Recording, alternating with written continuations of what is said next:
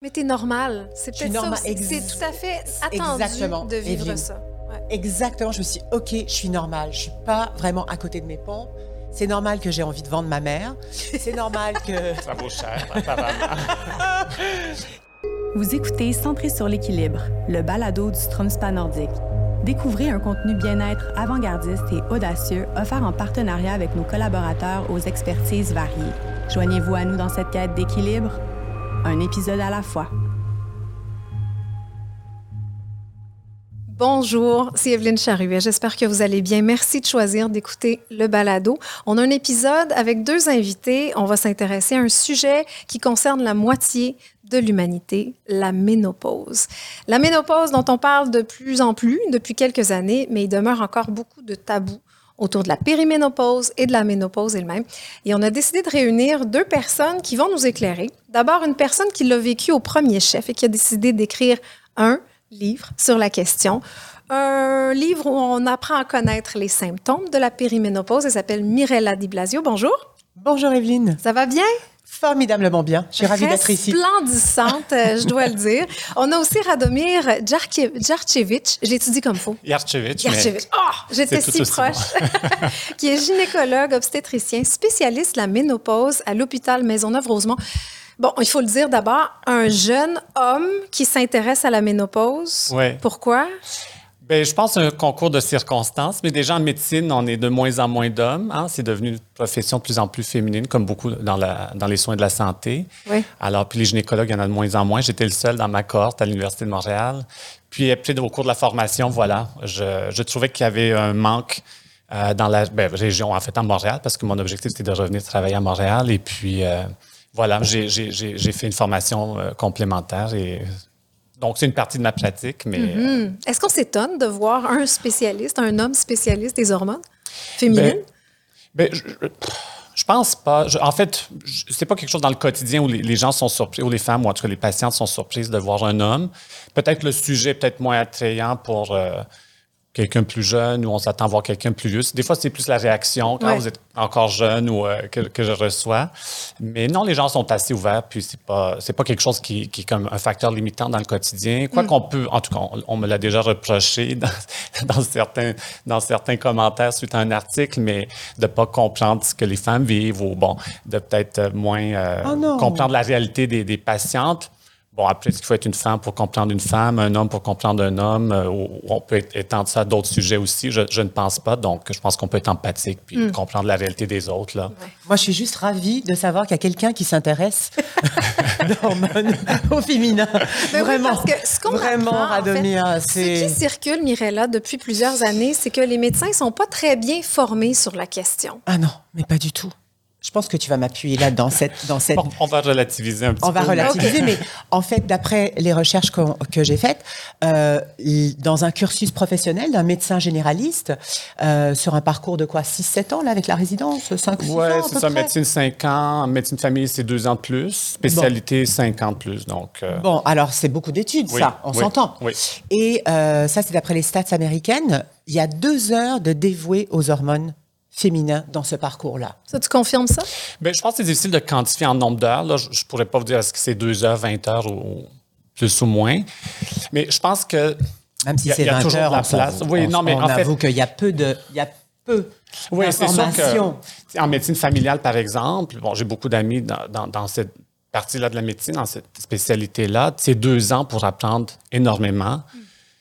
Ils voulaient créer une troisième année. Bon, le projet est en, est en pause pour le moment. En spécialité, donc, gynéco, c'est sûr que nous, on est exposé beaucoup plus à toutes les réalités de la femme, de, du plus jeune âge à, à l'âge vieillissant. Euh, mais je pense que l'étude W I, là, la Women's Health Initiative, a, a beaucoup nui quand elle a été publiée. Et là, il y a eu, bon, on, on en parlera sûrement, un déclin de, de, du recours à l'hormonothérapie, entre autres. Et donc, ouais. les gens se sont désintéressés. Donc, automatiquement, c'est sûr que ça se traduisait par...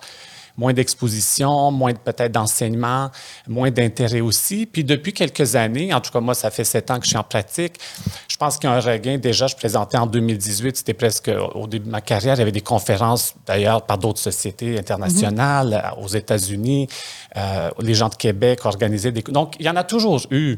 Euh, mais je pense que ce qui fait que peut-être on réalise maintenant, c'est, c'est l'intérêt qui est devenu plus important. C'est le grand on public. On en parle davantage. Ouais, et les fait. femmes, les patientes... Euh, en demande, si on peut, ou pose des questions. Ouais. Puis, sur les hormones sur les... et l'hormonothérapie. Je pense aussi à ouais. un biais de perception là-dedans aussi, mais, mais définitivement, il oui. y, y a du travail à faire. Je ne ouais. dis pas que c'est parfait. Non, non, non, euh, non, non c'est puis clair. Les cursus varient aussi d'un endroit à un autre. Donc, il y, y a définitivement de la place à amélioration. Ouais. Puis je pense qu'on le voit. Est-ce qu'on peut dire qu'il n'y a rien eu au-delà de la formation euh, encadrée? Euh, mais il y a quand même des, des formations disponibles en ligne, des conférences, et cetera. Mais oui, il y, y a un regain de plus en plus depuis quelques années, définitivement. Ouais, et c'est important parce que la plupart des, des, des femmes que j'ai croisées et, et les femmes, qui, pourquoi, ce pourquoi elles apprécient mon bouquin sur le sujet, c'est que, et ça, ça m'arrive au quotidien, je rencontre des femmes qui vont me dire « Je suis allée chez mon médecin, euh, j'ai ça, ça, ça, ça, ça, on me propose des antidépresseurs, des anxiolytiques. » et des somnifères. Mais oui. Mmh. Et c'est dommage qu'on n'arrive pas à faire le connecter les petits bon. points Entre, entre tous ces mots et ces ouais. symptômes et qu'on n'est pas capable de mettre un mot, M O T, oui. sur les, les mots, mots M A U X. Oui. Et, et on a femmes. besoin des témoignages de, de, nos, de nos consœurs plus âgées qui ont traversé la ménopause comme toi. Ah que oui! Parle-moi de ta périménopause et de ta ménopause et, et surtout, pourquoi tu as décidé d'en faire un livre? Euh...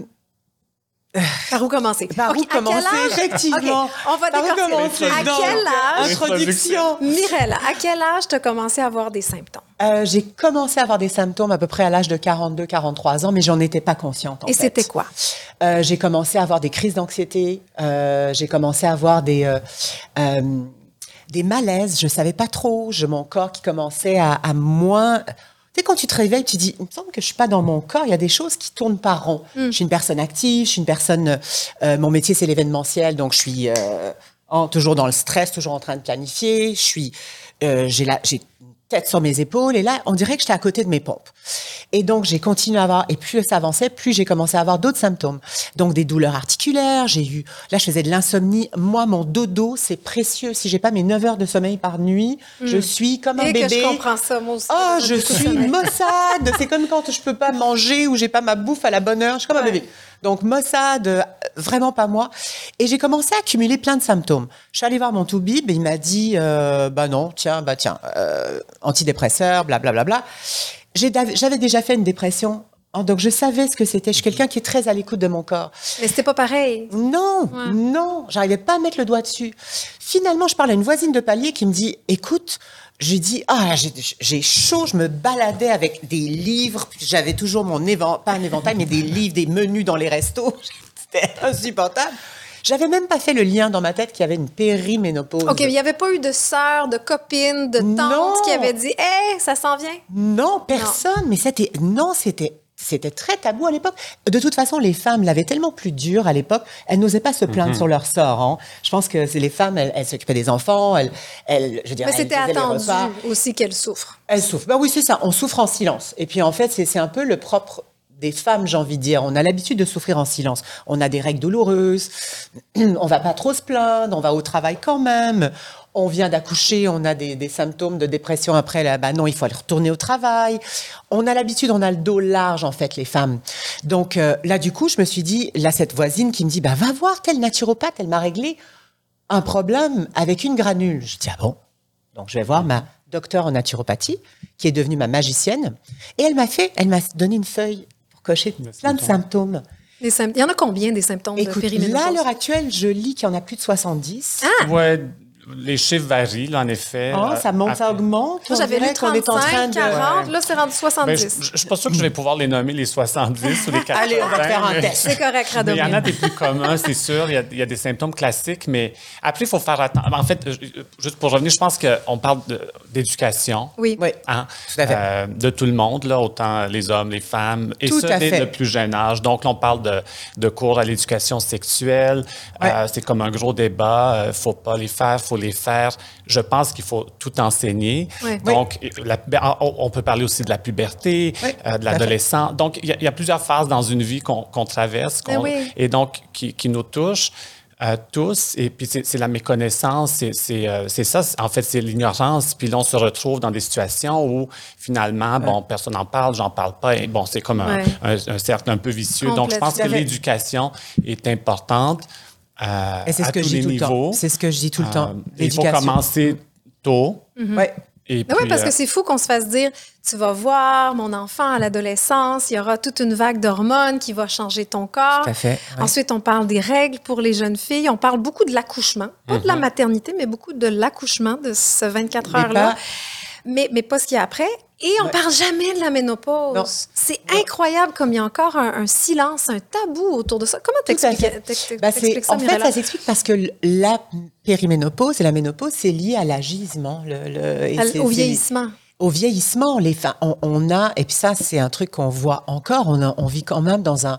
On, on cultive le culte de la jeunesse et de la beauté, et c'est beaucoup plus présent chez les femmes. Mmh. Euh, c'est ce que j'essaie, c'est ce que j'ai fait comprendre longtemps à mon copain, mon, mon conjoint. Je dis, t'es un homme, c'est pas, je, je dis pas, vous pouvez pas comprendre. Maintenant, il comprend, il, il, parce que je parle, je m'ouvre, je lui explique mes états d'âme, je lui parle de sujets, ouais. je vais dire, voilà, c'est ça, c'est important de comprendre ça. Mmh. Au même titre que les femmes, quand on sort la nuit, on a souvent nos, notre clé entre les deux doigts parce qu'on a peur, on se sent vulnérable. Donc, être une femme, c'est pas la même chose que d'être un homme. Donc, ça, c'est une évidence et, et c'est une grosse évidence quand on est arrivé dans cette période-là de notre vie parce qu'on a plein de... On, c'est, c'est, c'est la périménopause, c'est, ça affecte plein de, de, de, de, de parties de nos corps, c'est du cognitif, c'est du, euh, du mécanique, et cetera, et cetera. Donc, c'est... c'est Et donc, on n'a pas envie d'être vieille non plus, hein, mm. parce que ça, ce sont des signes de vieillesse, mm-hmm. entre guillemets. Donc, j'ai des, des copines qui ne se parlent même pas entre elles parce qu'elles ne veulent pas être stigmatisées. Je suis rendue là, je suis vieille. Pourtant, donc, tout le monde va passer par là. Exactement. Hein, dire, à mais... moins de ne pas se rendre à un âge moyen. À moins de mourir nous, avant, mais c'est ça. Ce qui est de nos jours euh, Radomir, c'est évident qu'on va tous se rendre là, mais encore une fois, là, c'est le botox, le si, oui. on essaie de rajeunir, on ne veut pas vieillir, nanana. Donc là, si on dit qu'on est périménopausé ou on est ménopausé, parce que souvent le terme utilisé, c'est la ménopause, ménopause. Eh bien là, on se dit... Bon, là, j'ai entendu préménopause, périménopause, ouais. puis ménopause. Est-ce qu'on peut déjà au c'est, moins démêler tout ça? Parler, ouais. Ouais. Mais la ménopause, c'est vraiment... Euh, Une fois que les règles ont fini pour de bon, dans le fond. C'est, c'est quoi pour de bon? C'est... En fait, c'est, c'est un peu rétrospectif parce qu'on se donne jusqu'à un an sans règles. Donc, c'est un an plus tard, théoriquement. Oh, finalement, mes dernières règles ont eu lieu il y a un an. Et donc là, on est officiellement en ménopause le reste de, de, de sa vie. Est-ce que ça veut dire qu'on n'a plus de symptômes? Non, pas nécessaire. Ben, pas nécessaire. Ah non, c'est, on pas pourra... c'est, c'est, ça. C'est pas fini. Bon, d'accord. Bon. Puis la périménopause, c'est les années qui précèdent. Ouais. Et ça inclut un peu la première année Euh, après l'arrêt des règles. Donc, la, la première année qui suit la fin de la dernière menstruation okay. à vie ça, c'est péri. fait partie de la périménopause. Ouais, okay. Puis, euh, donc, c'est caractérisé par, oui, des changements hormonaux, des fois des changements dans les cycles, euh, certains symptômes, puis aussi au niveau euh, de certains euh, bilans sanguins. Euh, bon, dans les études, là, ils ont essayé de, de décrire un peu tout ça, de caractériser ou de, de sortir un pattern là, qui n'est pas toujours... possible. Hein? Mm. Euh, et aussi, euh, ben, on parlait de symptômes. Les symptômes ne sont pas euh, automatiques chez toutes les femmes. Effectivement. La grande majorité vont avoir des symptômes. On parle jusqu'à quatre-vingts pour cent des femmes. Mais il y en a pour beaucoup. Ça va être très léger, occasionnel, et on passe au travers sans problème. Comme une lettre à la poste. Ben, on n'aime pas ces femmes-là. Mais c'est probablement ce qui fait que c'est difficile à décrire et à détecter pour Alors, les médecins. Alors voilà, c'est ça. Donc, c'est pas automatiquement, ça touche pas tout le monde. La grande majorité, oui, mais pas au même degré non plus, mm-hmm. pas de la même façon, pas nécessairement toujours les mêmes symptômes. Des fois, ça peut être un peu atypique ou inhabituel, mais aussi on peut avoir, puis ça, c'est pour rejoindre ton, ton point d'un peu plus tôt où on parlait de, de l'éducation, puis mais on peut avoir une dépression, puis que ce soit pas dû à la ménopause. On peut être de mauvaise humeur une journée parce que X, Y raison. On, on peut, peut avoir des troubles ou des problèmes ouais. conjugaux, personnels. Donc, il y a plein de choses qui peuvent... donc ça nous arrive tous d'avoir une mauvaise journée, puis c'est oui. correct. Puis donc, il mm. faut juste faire attention aussi de ne pas euh, automatiquement tout dire, bien, c'est la ménopause, il y a ouais. la vie qui continue, mais je pense qu'il faut être alerte, que, mais bon, je, je parle comme professionnel, mais euh, aux, aux symptômes de la patiente, aux, des plaintes qui sont décrites, et euh, d'écouter, puis de voir, bon, est-ce que Ça pourrait être finalement ça. Mm-hmm. Euh, puis, euh, puis les symptômes, juste pour finir là-dessus, euh, ils peuvent apparaître quelques années avant, donc, la fin des règles. C'est quand quoi, les... quarante ans, quarante-cinq ans, ben, cinquante ans? C'est variable, c'est, c'est variable. variable. Ça peut être à partir de quarante ans, normalement. Il y a des oui, femmes de quarante. Ça. Après, les cas, les cas extra euh, ordinaires, ça peut être à trente-cinq ans, mais ça, c'est très peu vu. Ouais. Mais quarante ans, quarante-deux, quarante... Je veux dire, ça dépend. Après, c'est tellement différent. Chaque ouais. femme est tellement unique. Est-ce que c'est héréditaire? Autrement dit, est-ce qu'on peut regarder nos mères, nos grands-mères, puis se dire, OK, ça, va, ça, ça risque de se passer comme cela?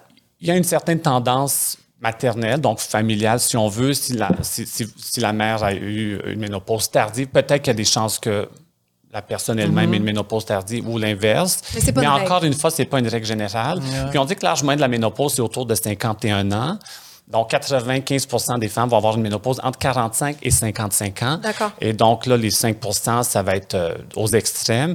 Euh, et moins d'un pour cent va avoir une ménopause en bas de quarante ans euh, pour différentes raisons. Puis, des fois, ça peut être juste on, idiopathie. On ne trouve pas d'explication. Ouais. Donc, c'est des cas très rares. Ouais. Alors, c'est pour ça que le, le, le début des symptômes peut varier euh, selon un peu l'âge, mais on ne peut pas le prédire. Donc... Ben oui, je comprends. Si ouais. on revient à toi, là, Mirella, tu es allée voir ta magicienne? Oui, j'ai coché... Euh, trente-cinq symptômes sur quarante. Okay. Euh, et là, je me suis dit, OK, là, je comprends. Et en fait, quand on parle de... de euh, knowledge is power. Euh, mm-hmm. oui, l'importance de, la, de, la, de l'éducation de la connaissance. Oui, de la l'éducation connaissance, de la connaissance. Le savoir, savoir est important. Oui. Quand on arrive à comprendre, c'est comme quand on a, on a mal quelque part, on va chez le docteur, puis là, on, on se fait du sang de punaise parce qu'on dit oh, c'est quoi, est-ce que c'est ci, est-ce que c'est ça. Puis dès on qu'on s'inquiète. Nous dit ce qu'on a, ouais. hop, on dirait qu'on va mieux ouais. à cinquante, voire soixante-cinq pour cent. Ouais. Il y a un soulagement. Ben là, ça a été un gros soulagement pour moi. Donc, je ne pouvais pas prendre de, d'hormonothérapie euh, pour des raisons de santé, euh, des thrombophlébites, des trucs comme ça. Donc, je suis restée sur de la, euh, de la naturopathie, euh, des granules. Et ça, ça, je réponds à ça. Ça, ça a fonctionné pour moi. Mais c'est très... Le, le, la naturopathie et l'homéopathie, c'est très personnalisé. Ça, ça se donne pas... Euh, je veux dire, moi, ce qui fonctionne pour moi pour traiter mon angoisse, mes anxiétés, c'est pas bon pour l'autre personne. Ouais. On va brosser, on prend deux heures de rencontre, on brosse un portrait euh, psychologique, phys- physiologique, et après... On, on trouve les bonnes granules pour mm-hmm. m'aider à, ça, qui, qui m'ont aidé à traverser cette période. Ça m'a pas aidé à tout traverser parce que j'ai eu des périodes quand même très, des symptômes qui ont été très, très lourds à porter. Et Mais, même malgré les traitements, tu avais encore des symptômes?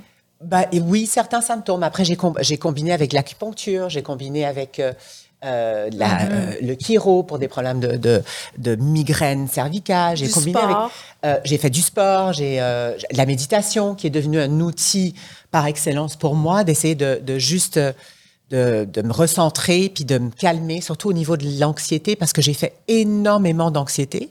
Ce que je peux te mentionner, Evelyne, c'est que qui peut être intéressant et je sais pas si c'est logique, mais j'ai fait un parallèle entre ma phase d'adolescente et, et euh, mes euh, S P M, euh, mes règles douloureuses et tous les symptômes qui venaient avec ça, dont la colère, je pouvais faire des crises. Arracher de... des têtes à gauche, à droite. Oh, oh, Mirella est dans le... Complètement. Ah, oui. Même moi, je me tapais sur mes propres nerfs. Oh, je ne savais pas ce qui m'arrivait à cette période-là. Et ça, ça a été toute ma, ma, ma, ma mon adolescence, ma vingtaine, ma, ma jeune Donc, adulte. Si je te comprends bien, tu penses qu'il y a peut-être une, une ressemblance entre, ben, entre le, le moment avant les règles et les ben, symptômes que tu avais à la Pour moi, ces symptômes-là sont revenus, mais de façon... fulgurante, en fait. C'est vrai. Donc, la colère que j'avais ressentie là, ben, j'ai ressenti des moments de colère, en, euh, qui est un des symptômes, et que, un symptôme qui est très difficile pour une femme de, de... C'est très difficile juste en tant qu'être humain, là, d'être en colère mmh. folle, Oui, mais je dirais encore sourde. Plus pour une femme, c'est, c'est, c'est récent, là, dans notre histoire, qu'on s'autorise la colère oui, en tant que femme. Oui, tout à fait, parce que, oui, oui, on, normalement, on est comme une cocotte minute, on, on prend sur soi, on prend sur soi, on voilà. prend sur soi, et puis...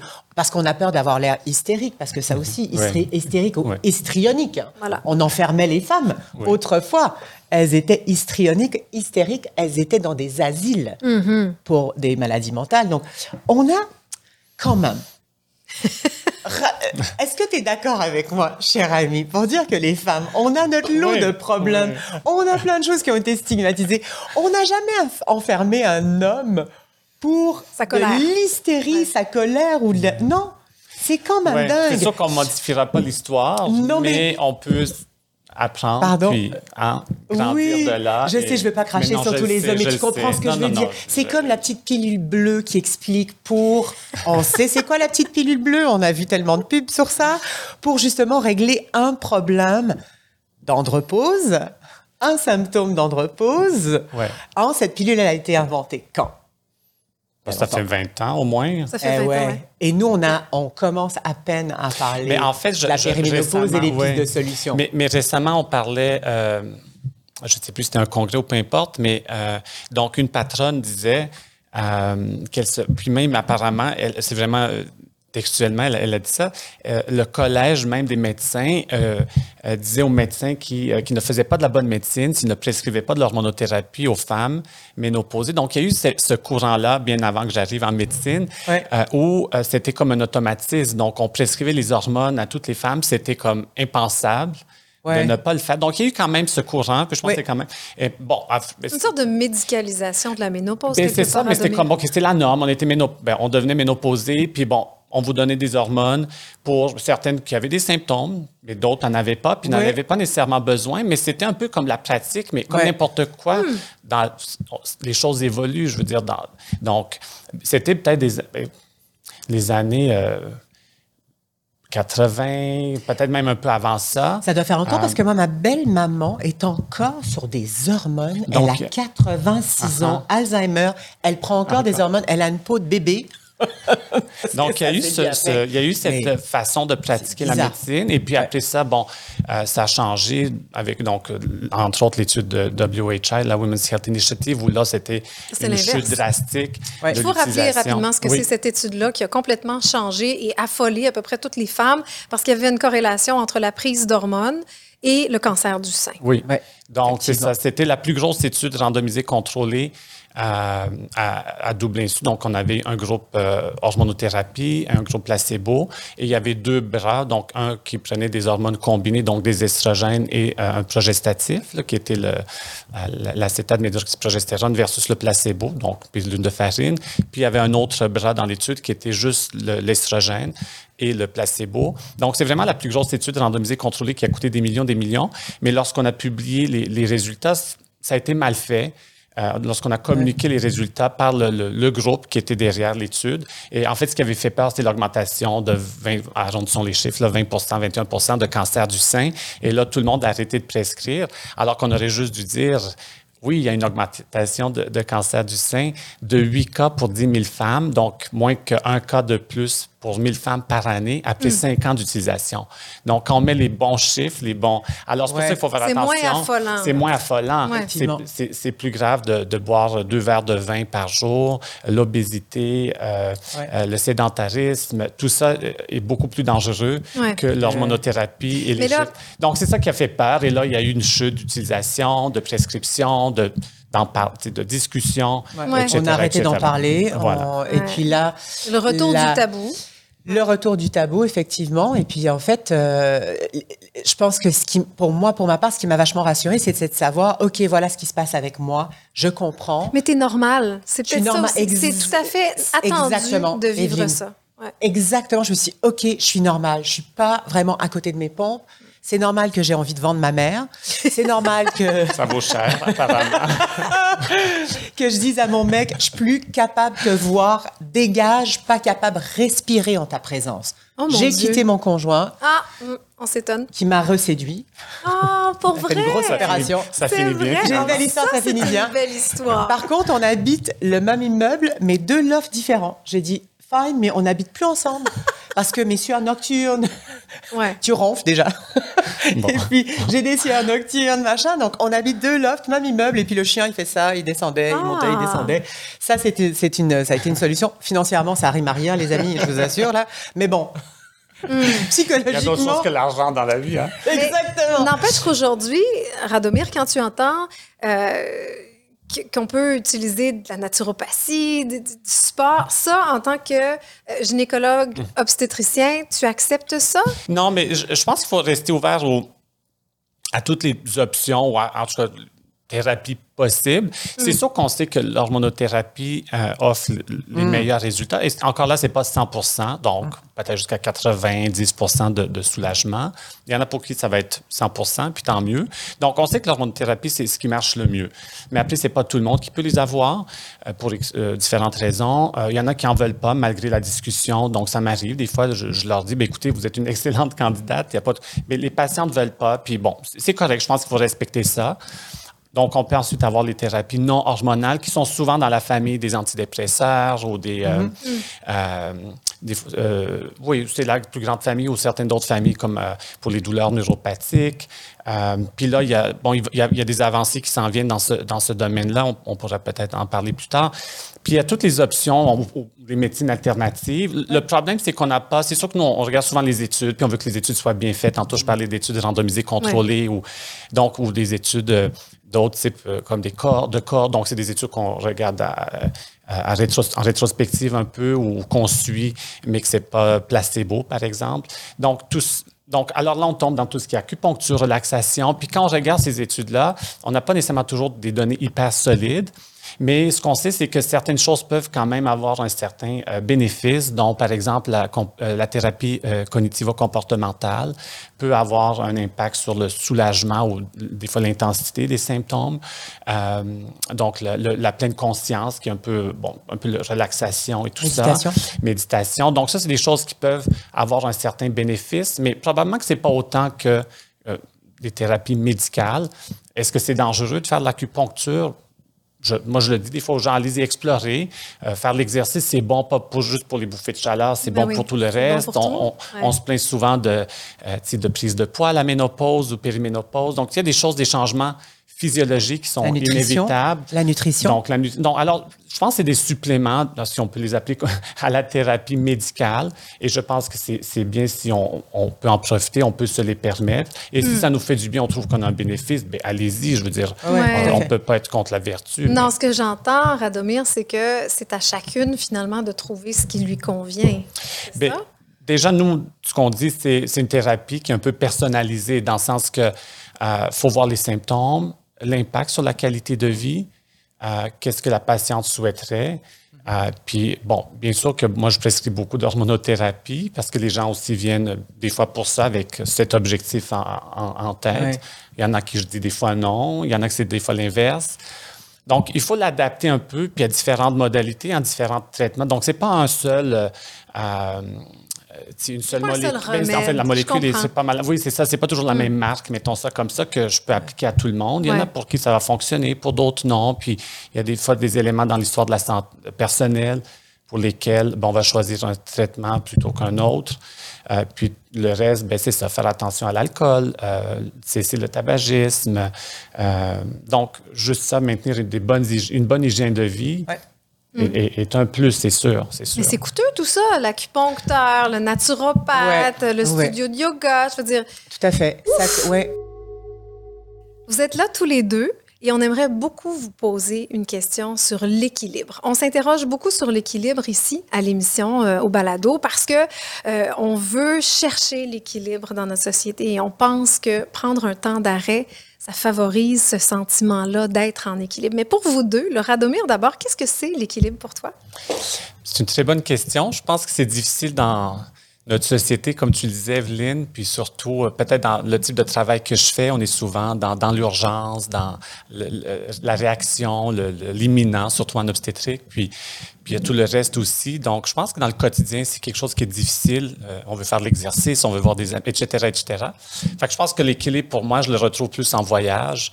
Donc, euh, quand je, je pars, je quitte la maison, je, euh, c'est là que je, je déconnecte complètement, puis là, je, je, c'est un autre moi, un peu, peut-être plus relax, plus posé, plus euh, ouvert aux aventures que, mettons, la semaine ici. Donc, euh, j'espère que ça arrive au moins une fois par année. Ça. Oui, quelques fois, oui, je, je m'évade. Des fois, ça peut être bref, mais euh, il le faut, oui. Loin des responsabilités. Oui, oui. Mais là, de ton côté, l'équilibre, qu'est-ce que c'est pour toi? Aïe, aïe, aïe, c'est tout. Malheureusement, je pense qu'on on comprend que l'équilibre est important un peu plus tard dans notre vie. Et euh, ça, c'est quelque chose qui, euh, qui m'habite depuis de nombreuses années. Donc, l'équilibre, pour moi, c'est, euh, bah, c'est d'être aligné la tête, le cœur et euh, le vagin, hein, le berceau, le berceau de mon, mon corps et d'être aligné le plus possible. Donc, en anglais, on dit « togetherness » et euh, bah, d'essa- d'essayer le plus possible d'être aligné. Donc, mmh. euh, pour être aligné, il bah, faut, faut que j'écoute mon intuition, il faut que j'écoute mon cœur ou il faut que j'écoute ma tête. Et euh, la méditation, bah, c'est ça qui, euh, qui, euh, mmh. qui me rend... de plus en plus équilibré, c'est un travail d'une vie. Ah oui, ça c'est sûr. Mais plus que l'équilibre, pour toi, c'est l'enlignement. L'enlignement qui va faire en sorte que je me sens équilibrée. Ah, c'est intéressant. Merci. Ah, financièrement, oui. La ménopause, ça coûte combien? Aïe, je pourrais pas dire. Aucune idée. Je peux dire combien ça coûte à la société, par contre? Oui. Combien? Euh, pour la... En fait, en Amérique du Nord... Euh, la ménopause, selon Bloomberg, coûte euh, huit cent dix milliards de dollars à la société. Mais il y avait que, récemment... Euh, parce la... que c'est mal, les, plein de gens qui sont mal diagnostiqués ou parce qu'on on, on, on trouve, on donne des solutions et puis c'est pas, c'est pas les bonnes solutions. Mmh. C'est, un, c'est une dépense de huit cent dix milliards dans les pays industrialisés. Mmh. Selon Bloomberg, c'est, c'est affolant. Donc, c'est un coût énorme à la société. Ouais. Combien ça coûte aux compagnies? Ça coûte cher aussi parce que quand la femme est rendue euh, à, à cette période-là de sa vie, souvent, elle va, il y a une femme sur dix qui va quitter son emploi. Mmh. rendue à, dans, dans cette phase-là parce qu'elle n'est pas capable de, d'opérer avec, pourquoi? De travailler avec... Euh, perte de mémoire, euh, insomnie, douleur articulaire, euh, crise d'anxiété, euh, troubles de concentration. Euh, J'avoue que c'est pas... C'est, moins. Sa productivité oui, c'est baisse de, je pense, mais... c'est trente... Attends, je l'ai, j'ai le chiffre là, la productivité, productivité baisse de trente-deux pour cent pour les femmes. Liée à ces, ah, à ces oui. symptomes-là. Donc, c'est sûr qu'on ne lèvera on pas lève la main pour la les promotions. Non, exactement. Donc, bien. Le plafond de verre, selon moi, ça a été, ça a été repris par le Times Magazine. C'est pas, ils ont pas, ils m'ont pas cité, mais c'est ce que je dis depuis longtemps. Euh, le Times Magazine a publié un gros euh, dossier sur le, la ménopause au mois de février de cette année. Et on disait que, justement, euh, si... C'est, c'est, c'est peut-être l'explication au, au plafond de verre. On travaille, on parle Une beaucoup du plafond de verre. C'est sûr que rendu, euh, rendu euh, à un certain âge, dans notre carrière, on est rendu où on aurait les opportunités de faire, ouais. d'avoir une énorme promotion, de devenir première vice-présidente, de ci, de ça. Pour ma part, j'ai interviewé beaucoup de ces femmes-là dans le cadre de mon vrai boulot, qui est organisation d'événements. J'ai interviewé ces femmes-là pendant treize ans. Pour un projet en particulier euh, lié à, à la finance. Et j'entendais tout sous le vent, non, mais je me sens pas bien, nana. Mais j'ai jamais fait le lien dans ma tête. Mmh. C'est quand j'ai vécu ces symptômes, et là, je comprends que quand on a cette kyrielle de symptômes, puis qu'on sent vraiment à côté de nos pompes, honnêtement, on, on se sent à côté de nos pompes, on se reconnaît pas, on a, on a de la difficulté à se réveiller le matin et affronter la journée. Moi, j'étais dans des rencontres, je pigeais un mot sur deux. J'étais obligée d'enregistrer mes rencontres. Mais non. Parce que je, ne, je prenais des notes, mais il n'y avait pas d'abonnés au numéro. Mon cerveau était gelé. Mmh. Et ça, c'est des, un des symptômes de la c'est ménopause. Un des symptômes, c'est, ah, c'est un des symptômes prouvés de la périménopause. Là, il y a, y, a, y a plein de choses, il y a plein de choses qui, qui se passent. Et donc, on ne lève pas la main pour une promotion. On a des crises de colère, on est irritable, on a envie de dévisser la tête de tous nos collègues. Bon, on a des bouffées de chaleur. Et quand tout le monde bouche la clim l'été avec des gros, des gros livres, nous, on veut juste dégager. On a, on, on met le, oh, à la maison, c'est la même chose. Il fait chaud, non, il fait pas. C'est marrant ouais. parce qu'au salon du livre, il y a un monsieur, quatre-vingt-cinq ans, qui est passé, il a vu mes éventails devant mon livre. Ah, il dit, ça, c'est une bonne idée. Il dit, je me rappelle ma femme. Baisse le chauffage, monte le chauffage, baisse le chauffage, monte le chauffage. J'ai dit, est-ce que vous lui avez suggéré, vous lui avez ouvert la porte du congélateur? Il dit ça aussi. Il dit, je préfère votre solution ouais. d'éventail. Ouais. Donc, il y a, y a tous ces symptômes-là. Comment on fait pour dire, ben oui, je la veux, cette job? Est-ce que tu vois ça, tu constates ça dans ta pratique, la détresse des femmes en périménopause et en ménopause? Mais encore une fois, c'est vraiment un degré variable.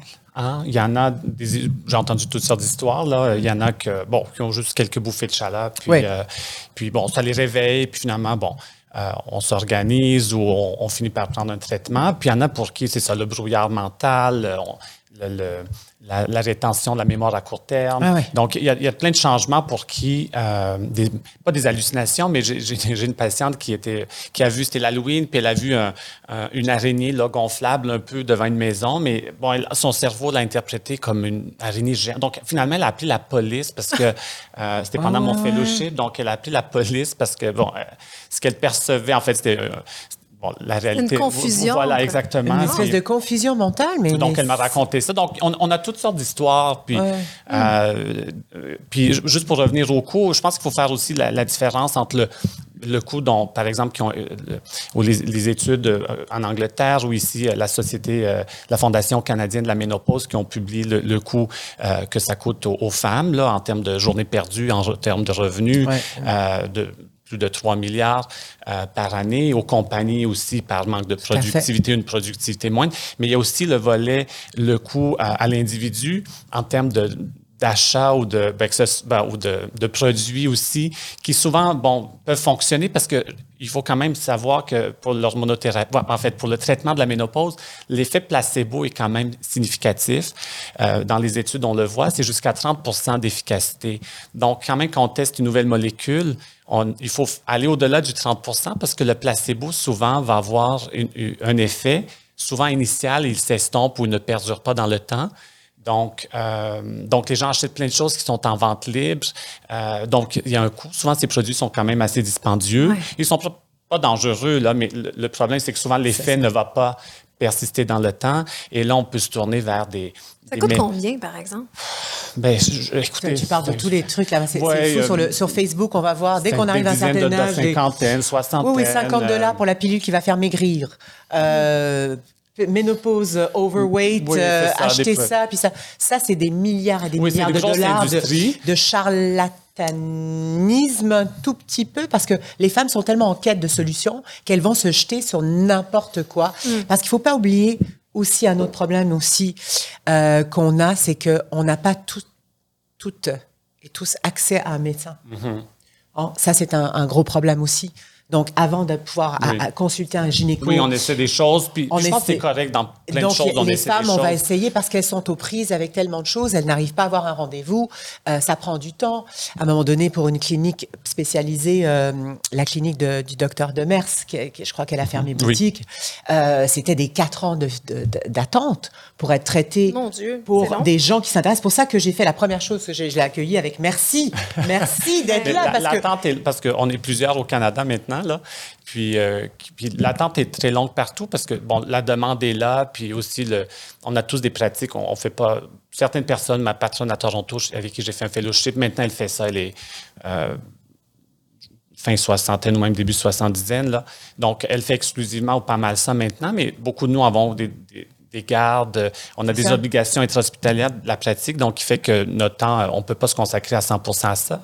Et donc, euh, c'est sûr que le, les délais d'attente sont, sont très grands partout. La demande est là, il y a peu que... d'élus pour aider cette demande-là. Puis après, ben, on, bon, d'où l'idée des, des formations, puis bon, je présente encore ce soir un groupe de médecine familiale, je l'ai fait il n'y a pas longtemps à Québec, à, à la Bravo. Sur quoi, sur donc, comment reconnaître sur, les symptômes? Ben, euh, ben, oui, c'est ça, souvent pour la première ligne, là, on peut, ou la médecine, ce qu'ils veulent savoir, c'est oui, comment reconnaître un peu, puis même comment commencer un traitement, parce que pour beaucoup de ces patientes-là, on peut commencer un traitement. Théoriquement, une clinique spécialisée comme moi ou mes collègues au C H U ou ailleurs au Canada, on devrait voir peut-être des femmes un peu euh, qui ont des cas particuliers, des, des, des, peut-être des contre-indications ou... Oui. Ou relatives, ou formelles, ou, donc des, des particularités qui nécessitent un, un avis d'un un, un spécialiste, un spécialiste ouais. expert. Puis souvent, on peut essayer, c'est l'objectif, donc, par, de, de cette façon-là, de, de ces formations, des congrès. Mm-hmm. Mais il y a toute de, de une former. cohorte qui pourrait aller voir un médecin de famille, mais oui, encore faut-il qu'il y ait oui, la bonne information. Oui, mais ah, là, on bah, revient bravo. toujours à l'accès. C'est ça, c'est l'accès, oui. et puis c'est le manque d'éducation. Donc, je suis ravie de savoir qu'il y a une éducation ben, qui oui. se fait, parce Tant que mieux. ça, c'est bravo. Oui, je présente, tout, personnellement, je présente, puis on est tous comme ça, on présente, puis c'est au-delà de, des conférences un peu comme ça au courant de la semaine, un souper-conférence, ouais. ou même là, maintenant, on les fait par Zoom, ou, euh, donc, euh, où les compagnies aussi vont... organiser des séances pour ouais. certains produits, vous allez dire. Mais l'idée, c'est au moins de, de faire connaître aussi aux médecins, parce qu'il y a quand même eu des nouveautés. Qu'est-ce mm. qui existe sur le marché? Qu'est-ce qu'on peut utiliser? Puis, qu'est-ce qui est couvert force, par l'assurance maladie euh, ouais, ou pas? C'est ça, il n'y a pas Ben oui, il y a certaines couvertures maintenant au Québec, ce qu'on n'avait ouais. pas jusqu'à récemment, mais on pourrait toujours améliorer ça. C'est ouais. comme la contraception. Ouais. Hein, on est toujours en, en retard pour une couverture universelle. C'est la Colombie-Britannique et le Manitoba maintenant ont fait. Je le pique. Oui. On est souvent mais, en non, retard mais moi, je, mais pour moi, les je femmes. Le dis, on, on pourrait avoir... Il faut investir dans la... On, on investit dans des gros, grosses affaires technologiques, des choses qui sont... Puis là, je veux pas... Euh, moi, je pense qu'il faut soigner tout le monde. Là, puis mm-hmm. des choses sensationnalistes. Puis on parle des choses sensationnalistes.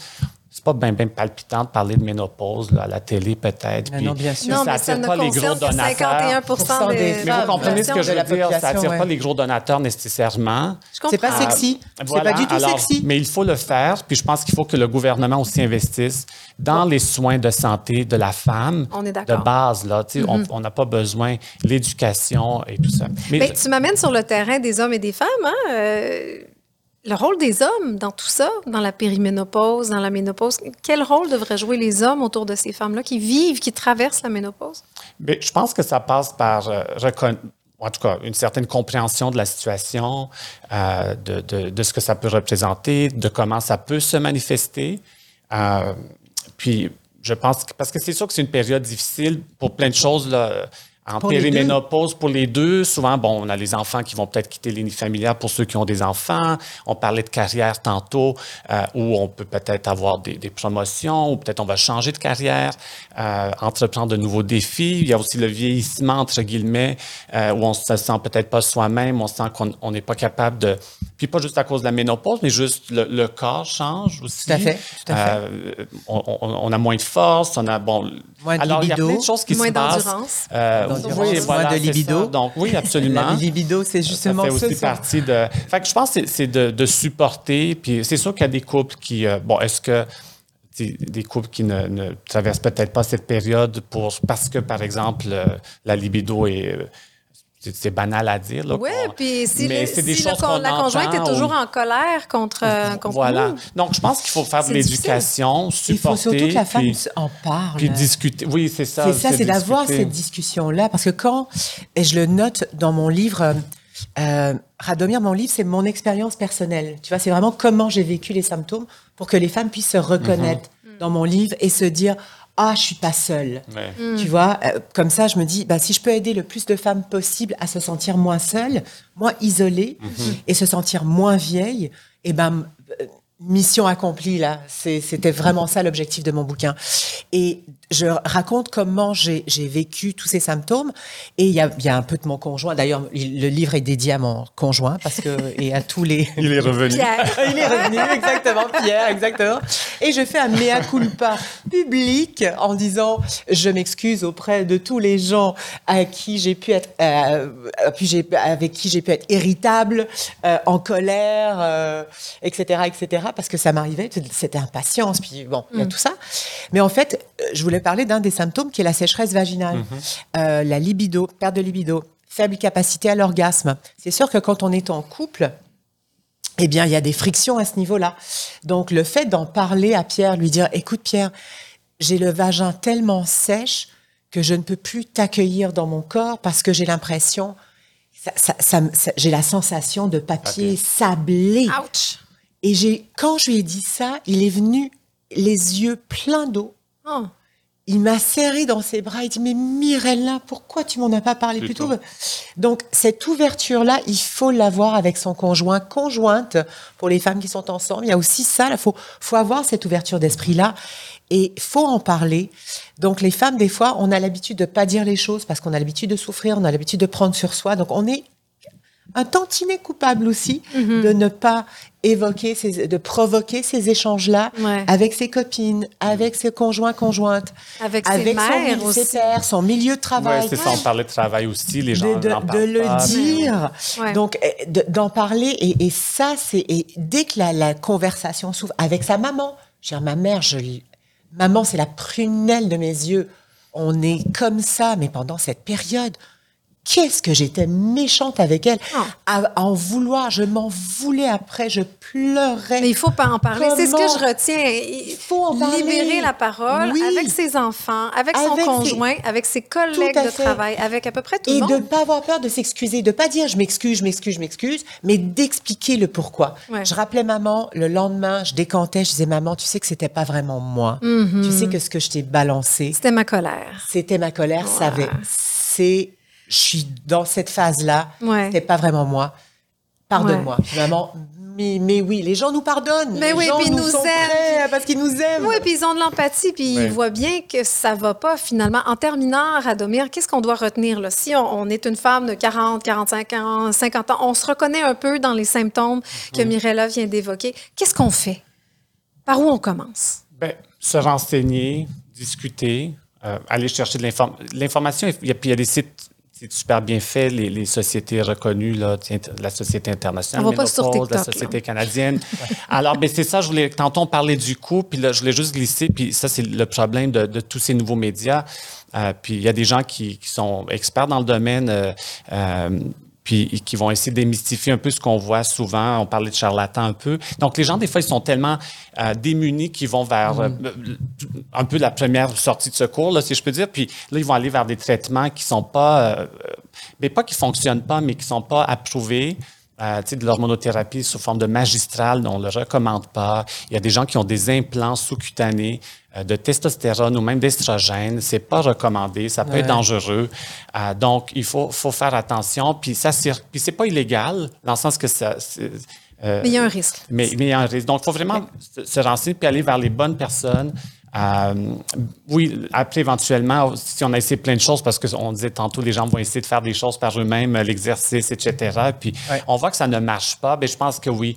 Aller voir c'est un d'aller, euh, exactement, d'aller, mm. malheureusement, la prescription au Québec, au Canada, c'est, ça passe par un, un médecin. Euh, il y a peut-être des infirmières, je ne sais pas, il faudrait voir s'il y a des, euh, des, des fois des, des, des euh, possibilités ou, ou des fois, elle travaille avec un médecin. Donc, mm-hmm. euh, il y en a, je pense qu'à Trois-Rivières, il y avait une clinique, entre autres. Donc, ouais. euh, et d'oublier, de ne pas oublier. Que ce qui fonctionne pour sa sœur, sa cousine, sa exact. voisine, ça ne fonctionne pas nécessairement pour ben soi. Oui, puis euh, c'est ça, on peut choisir une autre modalité ou euh, une autre façon de l'administrer, la, la thérapie.